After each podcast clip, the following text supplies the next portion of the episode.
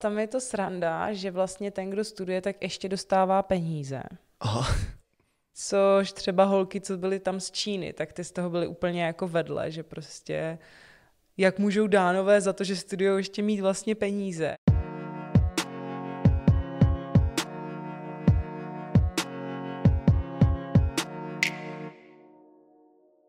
Dnešním hostem podcastu Světový je Barča Dohnalová Rojková, ze kterou si budeme povídat o jejím Erasmu v Dánsku.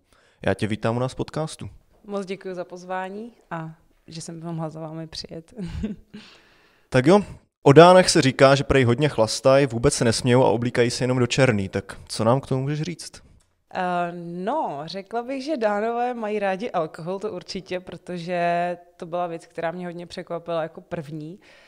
Že tam děcka chodí fakt jako teenageři do obchodu a kupují si alkohol a je jim tak 15-16 a normálně si můžou koupit, protože tam je to legální od 16 a myslím, že tuším je to do nějakých 17% nebo 16% alkoholu a můžou si to normálně koupit ten alkohol.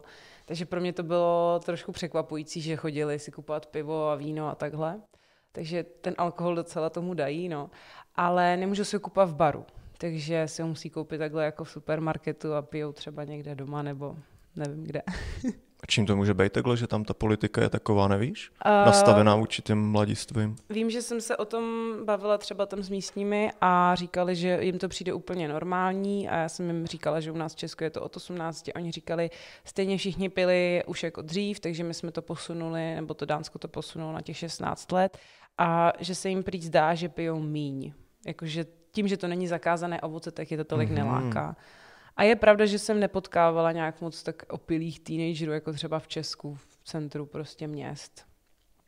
Takže, Takže oni si tím vlastně sobě udělali takovou službu, že to dekriminalizovali a tak mají teďka o problém, o problém méně vlastně. Okay. Tak trochu, no. Já jsem se chtěl vlastně zeptat, proč jsi vybrala Dánsko, tak nevím, jestli tohle v tom mělo nějakou, nějakou roli a předpokládám, že asi ne. Já už jsem to dobu byla takový skoro abstinent, takže určitě to nebylo kvůli alkoholu.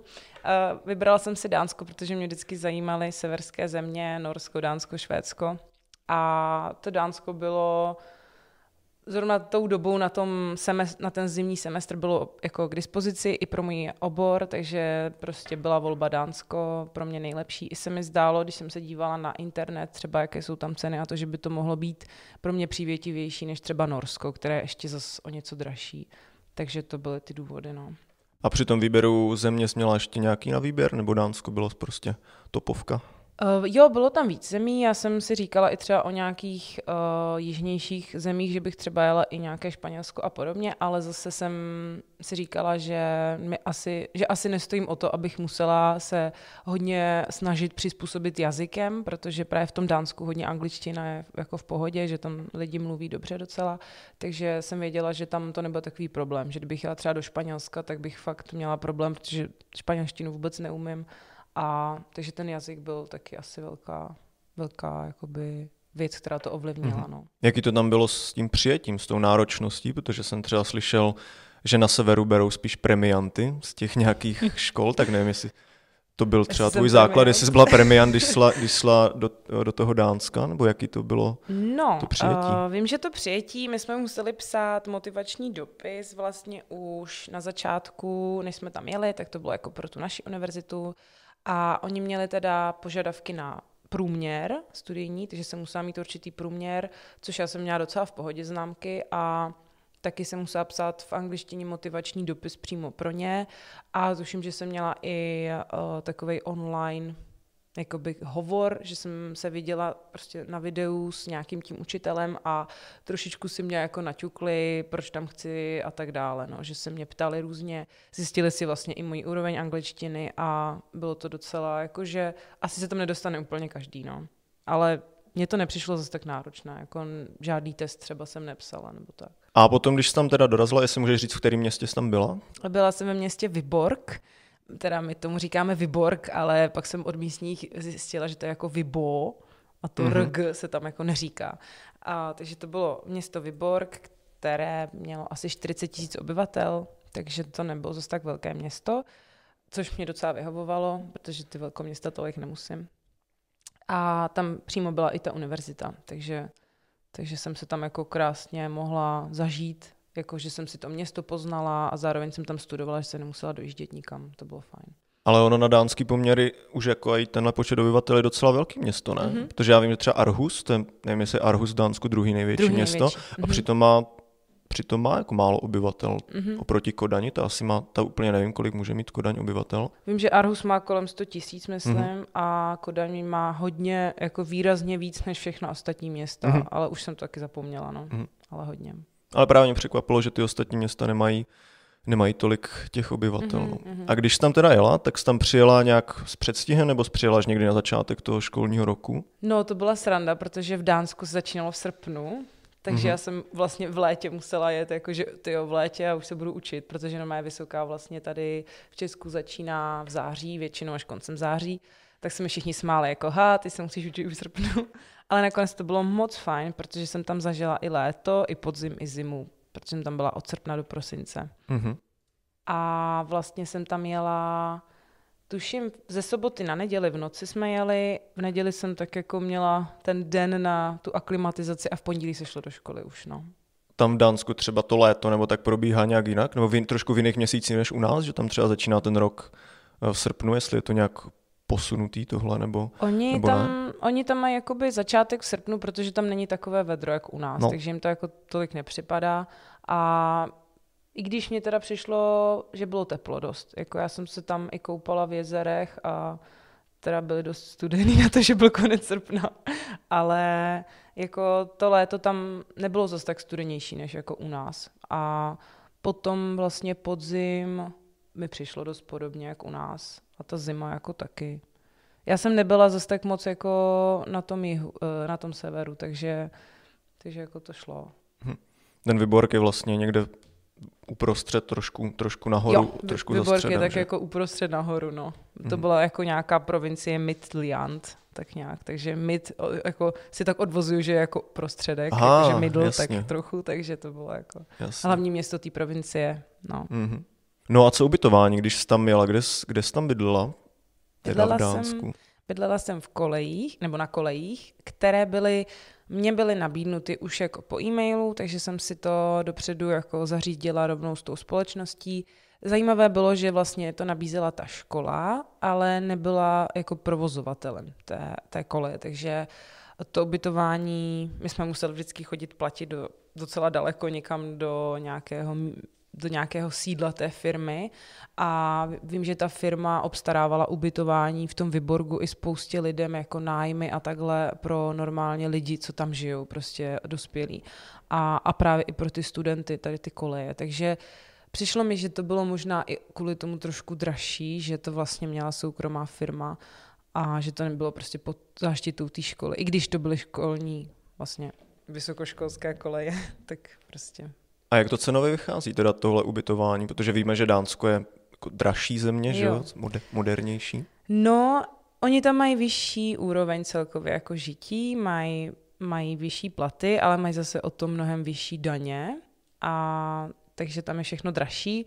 A já jsem měla, tuším, ještě ten můj rok byl poslední rok, kdy bylo 400 euro na měsíc a pak o rok později se Dánsko posunulo do tý, v té tabulce, že bylo pak 500 euro na měsíc. Takže jsem měla nějakých 10 tisíc z toho grantu na měsíc, kolem 10 tisíc a, a to většinou padlo na to bydlení jenom, jako by celé, no. Takže to, jako bylo to zase jako nová budova, bylo to fakt pohodlné, měli jsme jakoby garsonku, dalo by se říct, prostě s jednou spolubydlící, byl to jakoby byt, měli jsme tam koupelnu, měli jsme tam jakoby kuchyňský kout, dvě postele, dva stoly, jako bylo to fajn bydlení, rozhodně jako mnohem lepší kvalita, než bych řekla všechny české koleje, a, ale zase prostě ta cena tomu odpovídala, no. Takže těch, těch deset tisíc většinou jakoby padlo na to bydlení. Mm-hmm.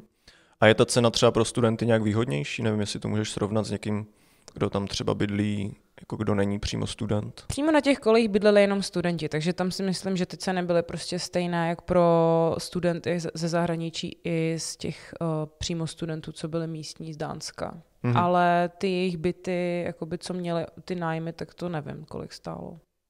Mm-hmm. Asi to bylo dražší, no, jakože být v privátu než na koleji. Jasně. Můžeme se rovnou pobavit o těch penězích, o tom grantu. Mm-hmm. Vlastně teda, když tam přijedeš, tak ty si zažádáš uh, o grant, ty si můžeš zada- zažádat přímo jako dánskou vládu nebo dostáváš přímo peníze z Erasmu? Já jsem ty peníze dostávala od jakoby Evropské unie, že jsem, o to jsem žádala už vlastně u nás, ale vtipný bylo, že kdybych já vlastně neměla svoje peníze, protože my jsme tam museli platit i kauci, tuším, že to byl jeden ten nájem nebo tak něco dopředu a, a vlastně první nájem dopředu a všechno, ale ten grant, vlastně ty peníze, tak ty mě přišly až skoro, když ten Erasmus skončil. Jakože, nebo nějak v půlce to Erasmu. Já nevím, jestli to bylo tím, že to bylo jako, že jsem, že to byl zimní semestr, že třeba v letním semestru je to jinak, já nevím. Ale vím, že, že to bylo dost vlastně o tom, že jsem měla podporu jakoby i rodiny, i svoje peníze našetřený, tak jakože jsem ze začátku vlastně žila z těch peněz jakoby svých a potom se mi to jakoby vrátilo, no. Z toho, co jsem dostala, to Erasmu. Mm-hmm. Učila se z dánsky, nebo zkoušela se učit jo. dánsky, jo, když se učila. o tom bavíme? Učila jsem se dánsky, um, měli jsme to povinně, vlastně ze začátku několik lekcí, a s tím, že já jsem tomu tak nějak jako nepřišla úplně na chuť, nebo přišlo mi, že to tolik nevyužiju, tu dánštinu. Tedy jsem třeba pak byla ještě v Nizozemsku, to jsem se učila mnohem víc nizozemštinu, ale dánština, i když jsou to podobné jazyky, trošku němčině, mně to přišlo trošku Němčině podobné a němč, Němčinu trochu umím, takže mi to nepřišlo tak těžké, ale přišlo mi to zbytečné se to učit. No.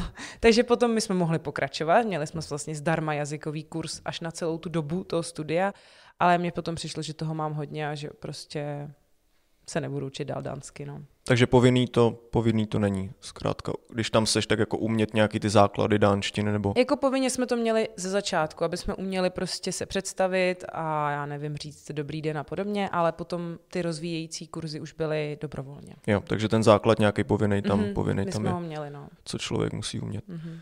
No a jinak třeba z hlediska ty tvojí adaptace, potom co šla do školy a tak, jak ta probíhala třeba, jak se adaptovala na to dánský vzdělávání, na dánský prostředí. No, tak. Uh, byla jsem z toho taková z začátku hodně nadšená, že všechno nové, jako lidi nový a všechno.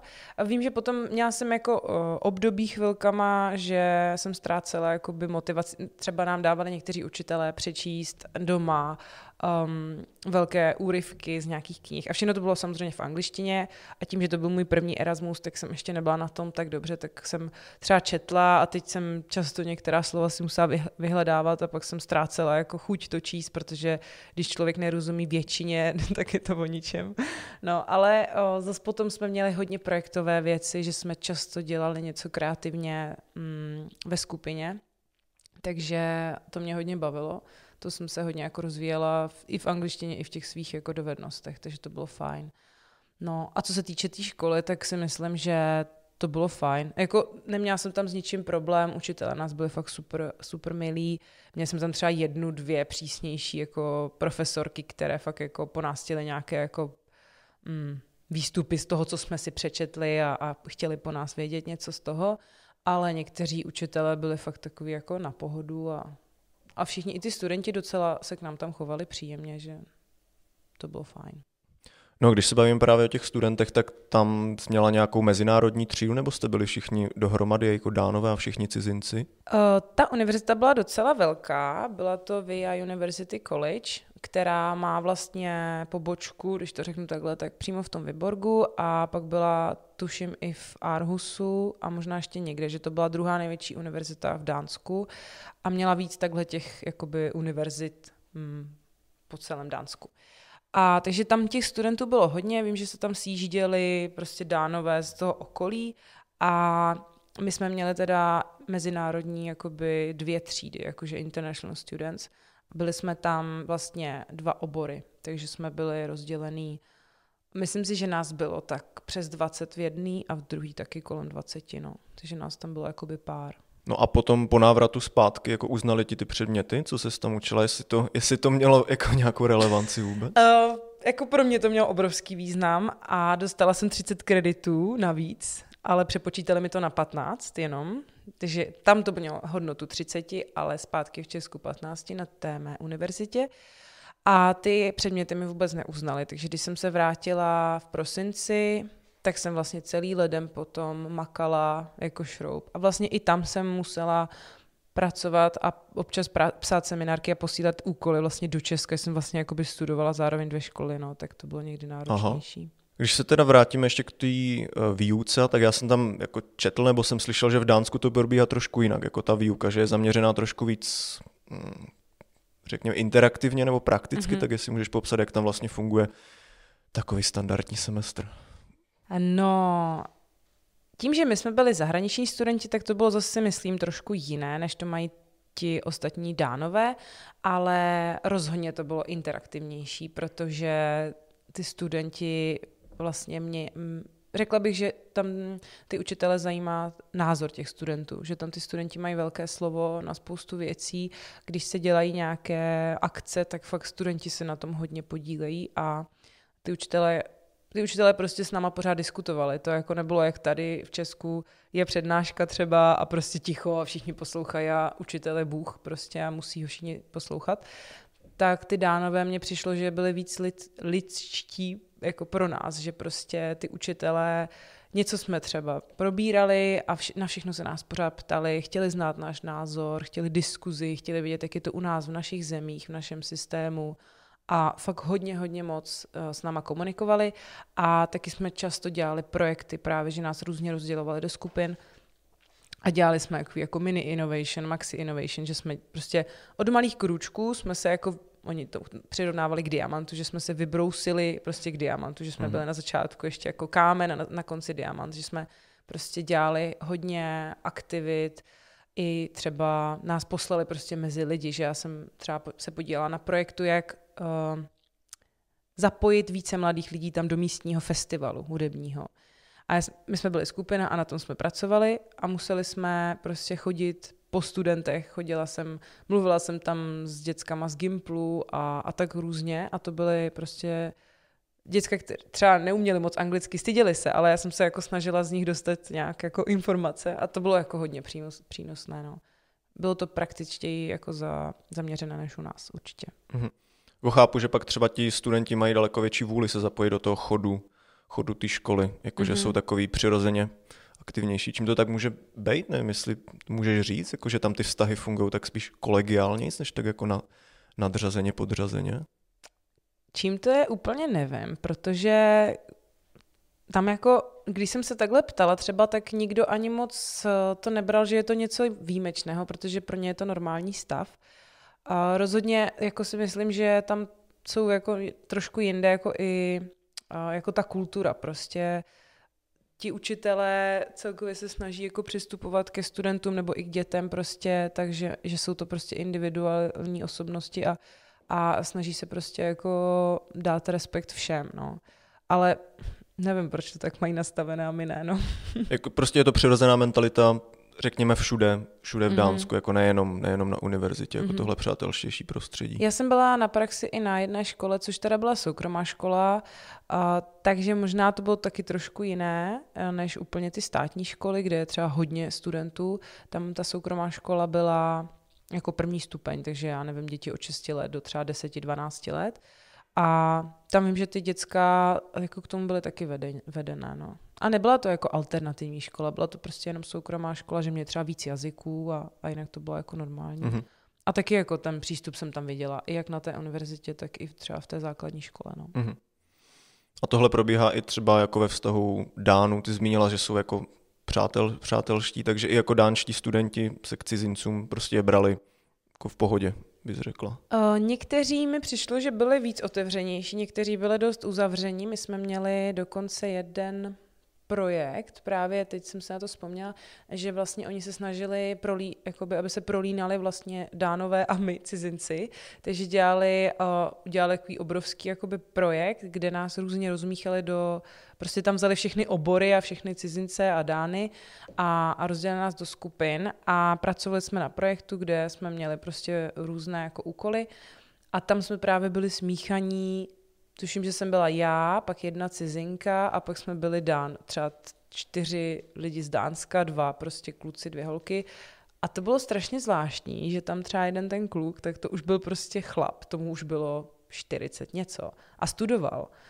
A to mě hrozně překvapilo. A to jsem si tam všimla jako více do těch dánů, nebo dánů, prostě celkově i ženských. Oni prostě studovali a tím bylo kolik chtělo. A Oni si, jako u nás třeba existuje rekvalifikace, tak u nich existuje to, že může člověk jít studovat i v pozdějším věku, že třeba pracuje 10-20 let někde a zjistí, že vlastně už jako mu to nedává tolik, tak může znova jít studovat. A mm-hmm. prostě není to jako dálkové studium, jak u nás, ale můžu studovat jako normálně full time prostě ve 40. A tam je to zdarma? Jako pro, pro všechny? Tam je, to, tam je to sranda, že vlastně ten, kdo studuje, tak ještě dostává peníze. Aha.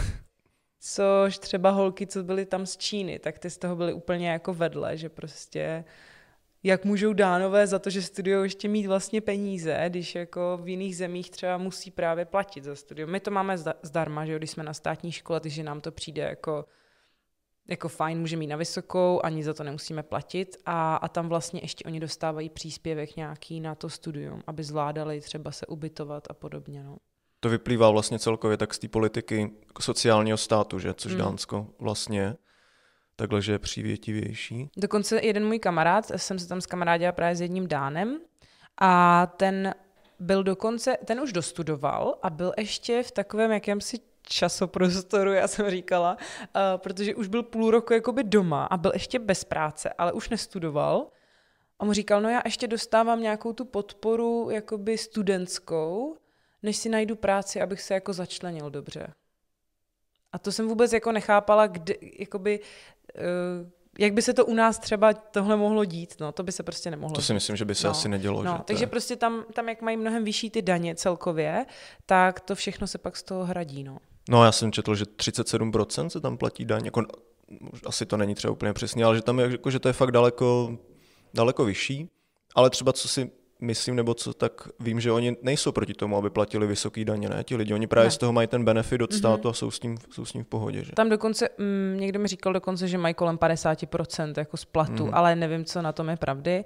A oni říkali, že vlastně jako je to v pohodě, protože ví, že prostě mají dobré vzdělání pro své děti a podobně. No.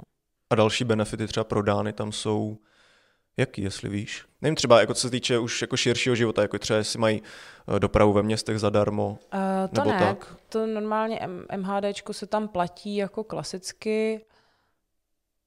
Tuším, že to zdravotnictví mají podobně jak u nás, že taky jakoby člověk prostě může jít do nemocnice a nemusí platit za nevím, zlomenou ruku několik tisíc, jako třeba v Americe, takže to mají jako my, že, že tam ta zdravotní péče je taky jako dobrá. A ta sociální péče taky, že třeba i ty domovy seniorů, Vím, že právě někteří ti mý spolužáci byli na praxi v nějakém takovém domově a vím, že říkali, že jako musí si něco platit, ale že třeba ne tolik. Mm-hmm. Ty seniori, teda no. Takže mají i jako potom v tom stáří asi nějakou podporu, no. Ale nevím přesně, to jsem neskoumala. Jasně, no. Ale zkrátka se týká téhle části sociální mm-hmm. politiky, no. A když se teda vrátíme k té práci, kterou jsme zmínili, eh, ty jsi tam pracovala u studia, nebo, nebo jsi nepracovala? Eh, já jsem nepracovala. Právě, že díky tomu, že jsem musela ještě studovat tu školu vlastně v Česku k tomu, tak to bylo náročné, takže jsem i někdy o víkendech prostě spíš studovala, jako pra- psala seminární práce a podobně. A já jsem teda nepracovala, jsem měla podporu od rodičů, takže to bylo v pohodě. No. Ale počítám, že někdo třeba, kdo tam přijel, neměl tolik peněz, tak si tam asi potřeboval něco přivydělat, že? Mm-hmm. Znala jsi tam někoho, kdo, kdo tam pracoval jako v tým okolí? Uh, ano, byli tam další i studenti, nejenom uh, to bylo taky zajímavé. A na té škole jsme byli my jako Erasmus studenti a pak tam byli ještě studenti dánové a pak tam byli ještě studenti prostě z ciziny nějaké a mohli studovat anglický obor a uh, to byli prostě cizinci, ale patřili do té normální univerzity, jako když si to dává smysl trochu.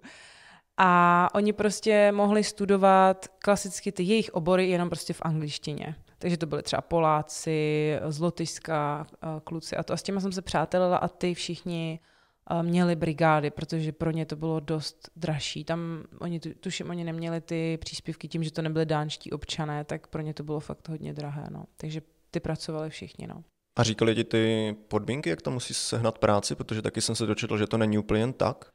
Ano, bylo to hodně náročné. Oni často měli brigády po nocích nebo hodně vstávali brzo ráno a pracovali většinou jako rozvoz novin, rozvoz nějakého zboží, jídla a prostě, takže museli mít řidičák, to vím, že to a fakt jako stávali hodně brzo ve dvě, ve tři ráno a museli mít uh, takzvaně yellow card a tu si museli zařizovat uh, na úřadech. My sami teda jsme taky museli tam na úřad jít, že tam budeme toho půl roku, tak jsme taky na začátku se tam museli zapsat a mít všechny doklady v pořádku a na to oni jako hodně dbali. No.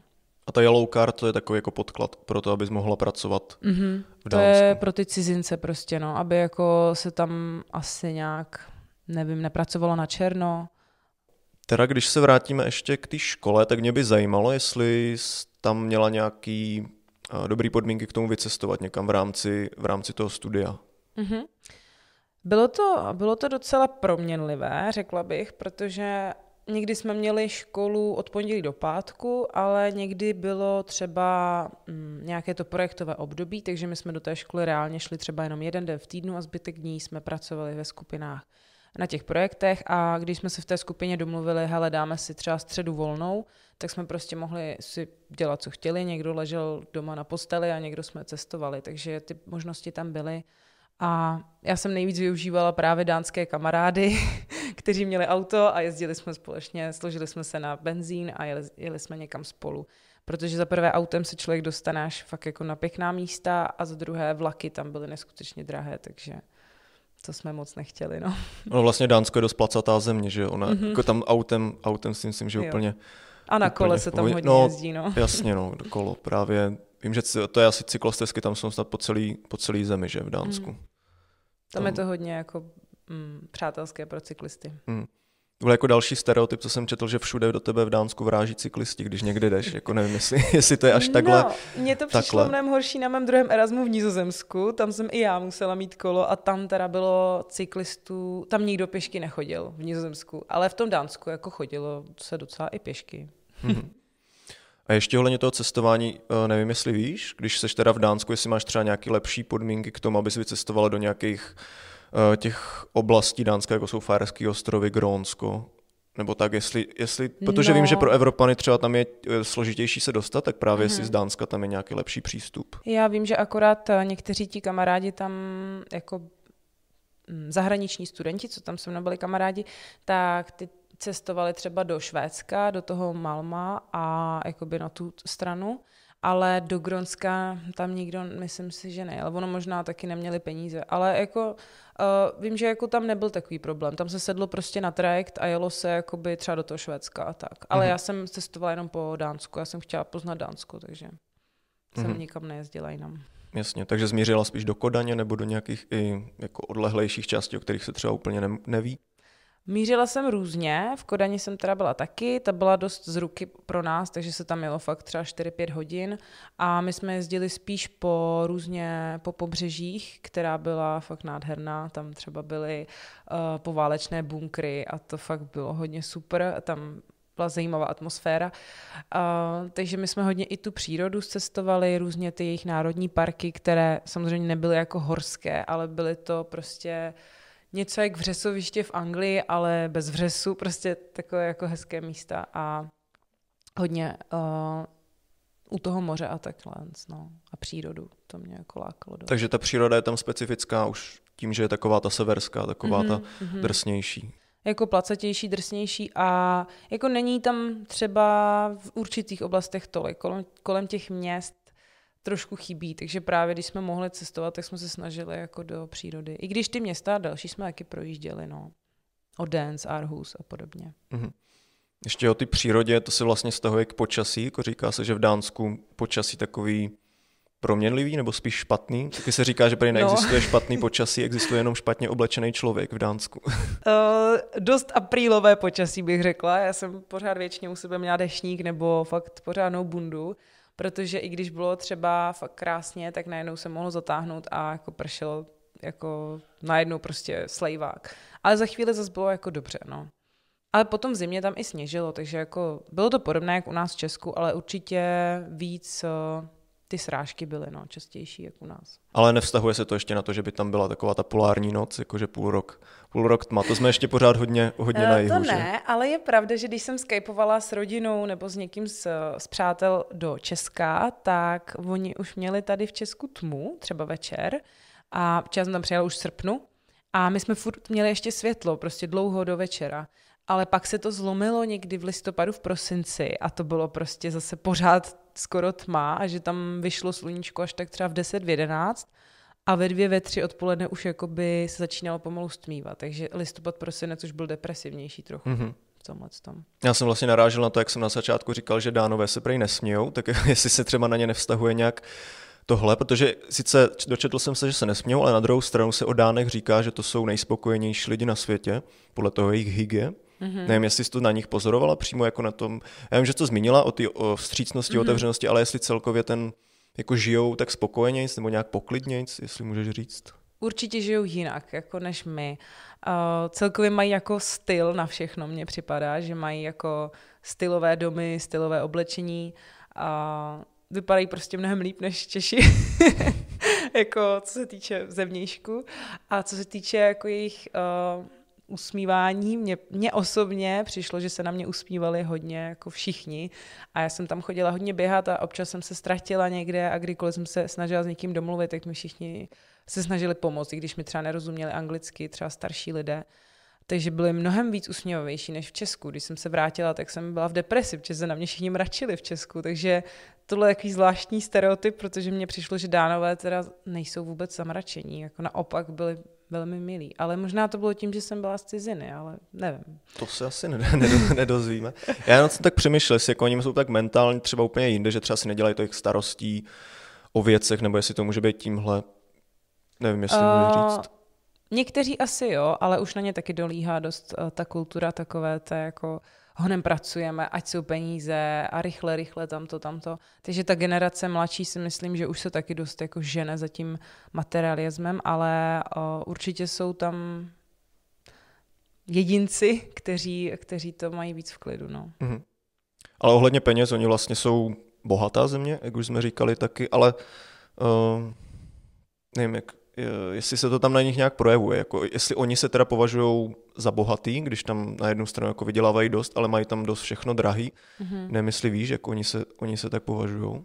Mně připadalo, že si vůbec nepovažovali, že jsou něco víc nebo mají něco víc. A naopak, jako, ať jsem tam přišla do styku s kýmkoliv, ať už to byly dospělí nebo mladiství, tak uh, byli všichni v pohodě a spíš jako brali to tak, že uh, jako je pravda teda, že se divili, co všechno máme jakoby v Česku, že trošičku tam bylo jako vidět, že no jako myslí si o nás ještě, že my jsme tady tak jako ta Evropa, nebo ta naše část Evropy, že jsme chudší, ale, ale jako by nedávali to najevo, takže by se povyšovali nad někoho, to určitě ne. To jsem přesně myslel, no, no. protože no. Uh, Vím, že z některých západnějších zemí jsou, jsou někdo, nech, nechci jmenovat, národnosti, ale jsou takový, že na nás pohlíží spíš jako na východ, na, jako na východ Evropy pořád ještě, mm-hmm. že my mhm. jsme zaostalejší, což možná jako v něčem jsme, ale je dobře, že dánové to neberou, takže by se jako že by se nad náma, ne, ty se vůbec, nad náma povyšovali. Vůbec nepovyšovali jako nad nikoho. Tam bylo i spousta lidí třeba, já nevím, z Turecka a takhle. A jako přišlo mi, že prostě to brali jako normálně jako přirozenost, no. Jako ty lidi prostě přijmout a neřešit jako věci, no. Mm-hmm. Takže chápu, že se ti pak nechtělo moc z Dánska. Já jsem i přemýšlela upřímně, že tam zůstanu, že bych si tam jakoby navázala na svoje studium, ale mě by nebylo uznáno ty moje skoro dva roky tady v Česku, že bych tam musela začít od nuly, takže jsem to pak zavrhla, no. Mm-hmm. A je něco, když jsi tam přijela do Dánska, co bylo úplně jinak, než očekávala? Třeba ohledně Erasmu nebo té země, jestli jsi měla nějakou představu?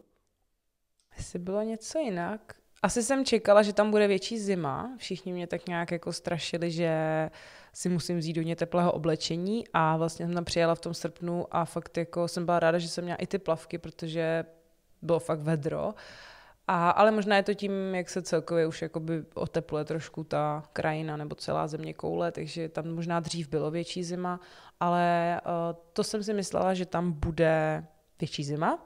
A potom mě třeba překvapilo, že tam fungoval dumpster diving, nevím, jestli jsi o tom slyšel, mm-hmm. uh, že jsem fakt ušetřila hodně moc peněz za jídlo, že jsem prostě mohla chodit vlastně na téměř čerstvé, jako tomu jídlu nic nebylo, i když jako člověk musel jako jít po zavíračce k supermarketu a tam prostě se prohrabovat v popelnicích. Ale to byly taky obrovský jakoby kontejnery. No, ale nebylo to jako, že bychom tam chodili jen my studenti nebo cizinci, ale normálně tam přijelo auto, vylezli prostě manželé, místní dánové, třeba 30-40, vzali si baterky jako čelovky, prostě vytáhli si, já nevím, kefír, rajčata, chleba, ono to tam všechno mají balené a vzali si to do auta a zase odjeli. Takže jako tam to fungovalo. Jo, já jsem na dumpster diving jsem v Česku taky zkoušel, jakože v Česku to teda asi není úplně tak, jak v těch severských zemích, ne. ale taky jsem něco našel, ale už je to taky dávno. Ale vím právě, znal jsem jednoho Nora, co prý v Norsku si dokonce odnesl kytaru. Ty jo. z dumpster divingu. A hmm. tam to vlastně funguje eh, jak s, tou, s těma potravinami. Oni musí, musí jako některé potraviny prostě vyhodit z toho obchodu. Oni většinou přímo ten den, jak má už jakoby tu expiraci, to zboží, tak ho vyhazují.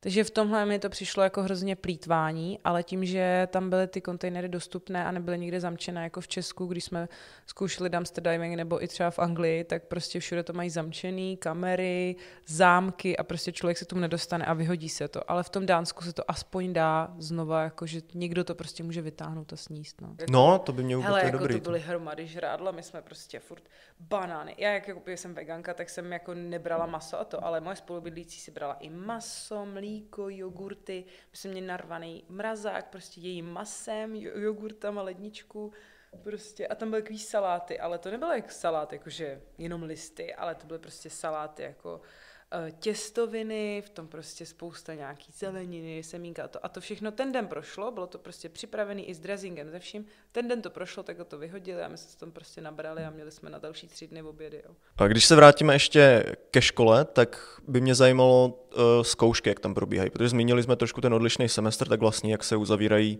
předměty v Dánsku. Bylo to úplně odlišné než v Česku. Já jsem se vůbec vlastně nemusela učit žádnou teorii na spaměť. Oni vlastně průběžně nám furt dávali nějaké uh, u sebe jako menší jakoby plusy nebo známky, když to řeknu, když viděli, že jsme aktivní a potom nám vlastně dávali velké uh, hodnocení jenom za ty mm, mini innovation, maxi innovation. To byly prostě jak bych to řekla, prostě projekty, jakoby velký projekt, na kterém jsme třeba pracovali měsíc a na tom dalším taky třeba měsíc. A za to jsme pak dostali schod, uh, jakoby dohromady známku, že jsme vlastně pracovali na tom, zaznamenávali jsme ten proces, jak na tom pracujeme a na konci jsme měli obrovskou prezentaci, kdy jsme to vlastně museli předvíst před uh, prvně před tou svojí skupinou a pak třeba až na konci byla ta největší když jsme byli ten diamant, tak to jsme prezentovali před uh, i tam místníma studentama. Takže to mi hodně dalo, že jsem se naučila mluvit i trošku improvizovat anglicky prostě a prezentovat a nebát se mluvit před lidma.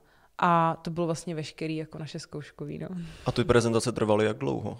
No, docela dlouho, ale my jsme zase byli v té skupině, takže jsme to jako mohli si to rozdělit, mm. ale museli jsme vždycky vymyslet něco nového, aby to nebylo jenom, že máme prostě uh, prezentaci na zdi za náma, ale museli jsme do toho mít nějaké aktivní prvky, zapojit ty posluchače a mít tam nějaké video a prostě být jako hodně kreativní a mít to originální. Takže jako za to všechno dávali známku potom. Takže studium tě bavilo, kdybyste ano. takhle zhrnula, ano, zhrnula ano. Jo, jo. stručně bavilo. A zkouškový zároveň nebylo tak náročný. Nebylo, nebylo, no. Takže jste měli víc času třeba na to, proskoumat noční život v Dánsku. Jak probíhá třeba takový, takový studentský, studentský život v Dánsku? No, tak uh, studenti tam chodí hodně do klubů, jsou tam, jsou tam studentské bary, když bych to řekla. Já jsem teda jako už tou dobu, jak už jsem zmínila, byla trošku jako abstinent, ale zase jako ráda tancuju, takže jsem byla několikrát se, s kamarády tam, taky jsem vyrazila. A dokonce tam mývali takovou happy hour, kdy dávali, myslím, celou hodinu pivo zdarma, takže tam fakt ty 16-letý týpci mi to tam nosili a dej si se mnou pivo a mě bylo 21 asi, takže tak si říkala, no ne, děkuju. Jedno jsem si tam teda dala, to jsem si říkala, tak to zkusím, ale bylo to taková břečka trochu, takže se nedivím, že to měli zdarma. Takže, mm-hmm. a, takže párty tam docela jeli a vím, že někdo tam pařil fakt až do rána. Já jsem třeba šla jeden den na praxi, tuším ve, ve čtvrtek, a šla jsem v 8 ráno na praxi uh, do školy, uh, jakoby za, za dětma. A potkala jsem jednu studentku, která už jsem znala tam z oboru a ona šla teprve jakoby z party Že já jsem na osmou měla být v té škole, takže jsem šla třeba po sedmé hodině a ona po té sedmé hodině teprve se vracela domů jako z party a bylo vidět, že je taková jako to, že půjde spát, no, teprve. No, ale to se někdy povede, takže, zkrátka takhle, takže takhle v mladých, mladých letech. No, ale to pivo zdarma, to je jako zajímavé, to u nás v Česku není úplně, to je asi takový specifikum. To byli všichni nadšení, jako hele, tenhle den je to pivo zdarma, to musíme prostě jít a, a všichni jdeme. Pěk, pěkný, pěkný takový městský, městský zvyk. No. Jsou tam ty města ještě třeba specifický něčím, jako takovým kultovním? A ve městech, ale i, na, eh, i v menších městech nebo i třeba na vesnicích se objevují uh, takové sekáče, ale oni tomu, některé se jmenují Rodecross, některé uh, Genbrook a tak podobně. A jsou to všechno obchody, kde člověk najde všechno možné, není to jenom oblečení jako tady u nás, když je second hand, ale fakt eh, se tam dalo koupit, my jsme si tam třeba koupili sušák na prádlo, protože jsme nechtěli kupovat nový a viděli jsme, že potom to třeba dáme dál na charitu nebo někam. A, takže ten jsme scháněli, ale dalo se tam koupit nádobí, protože to jsme se taky potřebovali pořídit, to tam na té koleji nebylo. A, povlečení, deky, prostě všechno možné. A všechno, co se tam koupilo, tak uh, velká část těch peněz z toho šla právě na charity.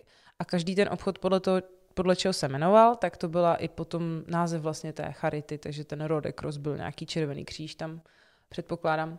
A, a to se mi moc líbilo, že třeba u nás tohle, možná se to začíná rozjíždět teďka trochu, úplně jsem potom nepátrala, ale většinou, když jsem viděla tady u nás sekáč, tak prostě je to výdělečná činnost, ale tam to bylo tak, že opravdu tam jsem viděla, že ty dánové nesou třeba, do, dojeli s autem, vzali prostě nějaké pytle, nesli to tam, oni jim to tam dali zadarmo, Oni to vzali, potom to rozstřídili, zanesli si to do papíru a prostě za týden třeba už se to prodávalo a ty peníze potom šly na ty charity. Mm-hmm. Samozřejmě něco si nechali pro ty zaměstnance, aby měli jako plat, ale často to byly i důchodci jako brigádně jenom, takže měli malinký mm, plat a hodně potom těch peněz šlo na charity, což bylo prostě... Super. Takže oni vlastně eh, to oblečení nedarují přímo těm potřebným, ale prostě to seberou a obdaruje spíš finančně takhle. Ano, myslím si, že je to lepší, že se dají vlastně potom těm potřebným finance, protože můžou za to koupit třeba jídlo, což jako když mají přebytek oblečení, tak to jim k ničemu moc není, ale když to oblečení se využije ještě tak, že to může někdo nosit, ale za ty peníze se potom dá něco jako koupit jiného, tak si myslím, že to je dobře vymyšlené. V tomhle tom jako bylo hodně daleko. No. A jsou tam v Dánsku tak celkově potřební nebo bezdomovci, jestli tam jsou na téhle úrovni? Eh, v tom Vyborgu já jsem vůbec jako nějak bezdomovce nikdy nevnímala, nebo nevšimla jsem si jich. A v těch větších městech občas se jako potulovali, v Kodani určitě tam jich bylo dost a i třeba v tom Arhusu ale jako moc jsem si jich nějak nevšimla. Spíš si myslím, že třeba pak ty peníze jdou i třeba seniorům nebo i těmhle potřebným, nejenom bezdomovcům. Já jsem se ptal právě proto, jak je tam nastavená ta sociální politika, že jsem myslel si, že dobře, takže tyhle věci tam je asi mm-hmm. pořešený, pořešený líp než, než, třeba, než třeba u nás. Ano. Zmínili jsme taky tu Kodaň, že jsi tam byla. Já vím, že když jsem byl v Kodani před pár lety, tak jsem se byl podívat do Kristiánie, což je taková vlastně autonomní, možná to popíšeš líp než já, je to taková autonomní oblast Kodaně, ale můžeš můžeš klidně navázat. Tak jestli myslíme to samé, doufám, že jo, um, tak uh, já jsem tam šla sama, zrovna to bylo taky sranda, protože my jsme tam tou dobou za mnou přijel přítel na návštěvu a on se chtěl podívat někde jinam v té Kodani, tak říkám, tak se rozdělíme. Teď já jsem pro mě měla trošku jako problém to najít, protože jsem se nějak tam nemohla vyznat a najednou jsem potkala nějakého týpka a ten vypadal trošku tak jako sociální případ, když to řeknu, když Jinak, jsme jo? bavili o těch bezdomovcích, tak trošku tak vypadal. No ale byl ve mně, vel, velmi ke mně byl milý, tak uh, že jsme se dali do řeči a on jako kam jdu a já tak jsem mu to říkala a on, hele, tam zrovna jdu, já tam bydlím, bla, bla, bla a prostě, že mě tam vezme, tak jsme šli spolu. Já jsem byla ráda, že mi to ukáže, že mě tam provede a samozřejmě oni tam mě, měli všude třeba na zdech u toho vchodu, tak třeba, že zákaz fotografování a podobně. A ty turisti tam jako můžou, ale já jsem se tam třeba moc necítila dobře. A tady ten týpek, co mě prováděl, tam už jsem zapomněla, jak se jmenoval samozřejmě, tak on jako potom začal být takový, jako, měla jsem z ní zvláštní pocit, ale jako prováděl mě tam a říkal mi právě, nikdy tady nesmíš fotit, to prostě tady ti klidně někdo ten foťák vezme nebo mobil a prostě ti ho rozšlapé, lidi to tady fakt nesnáší. A nemysli si, že tady jako budeš, já nevím, kupovat si drogy, to si musíš koupit jinde, to tady je to jen pro místní. A jako dával mi jako dobré rady, ale pak už mi to bylo trošku nepříjemné v tom, že pořád šel se mnou. A už jsem si to chtěla jako proskoumat sama, ale Měla jsem takového bodyguarda a už jsem potom o tom moc nestála a on se tam hlavně s každým zdravil a ty lidi na mě dost zvláštně koukali, protože všichni byli oble... jako trošičku mi to připomínalo nějakou hippie kulturu a podobně. A, a na mě samozřejmě bylo vidět, že jsem turista. Ale pak jsem, on se tam pak s někým dal do řeči, tak jsem tak trochu utekla. a tak jsem si to tam proskoumávala. Mně se ta oblast zdála velmi zvláštní uh, v tom, že třeba tam nevím, jak jsi to tam měl ty, ale že tam třeba pobíhaly děti tak jako ve zvláštním stavu, jako takové jako špinavé a tak podobně. No, tam přišlo, že byli všichni takovým trošku zvlá, zvláštním stavu. Určitě je to tam jako takové drogové doupě, trošku no. mi to přišlo a vím, že tam třeba šla nějaká paní a fotila si tam právě něco, turistka.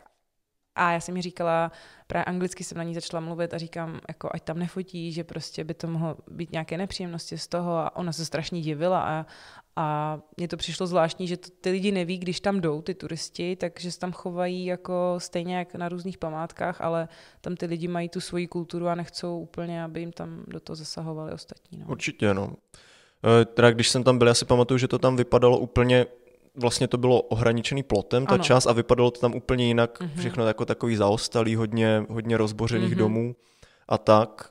Mm, já jenom bych řekl, co ta Kristiánie je, to je taková oblast Kodaně, neumím to úplně říct, ale má takový svůj autonomní stav, kdy Dánsko, nebo kdy se tam vlastně v té oblasti ne, eh, nevztahují se na ní dánský zákony, takže ta oblast eh, může třeba já nevím, nabízet vlastně drogy, že jo, mm-hmm. marihuana je tam legální, řekněme, všichni si tam můžou pořizovat i, i kouřit a dánové to zkrátka na to nemají žádný dopad, mm-hmm. jestli, to, jestli jsem to teda pochopil ano, dobře. Ano.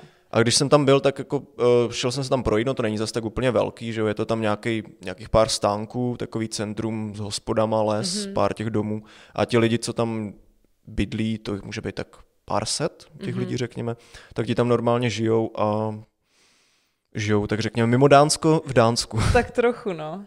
Vím, že jsem se ho i ptala, jak to mají třeba s placením jako nájmu a podobně. A vím, že jako jsem to úplně nepochopila, jak on to říkal. On byl možná trošičku světej.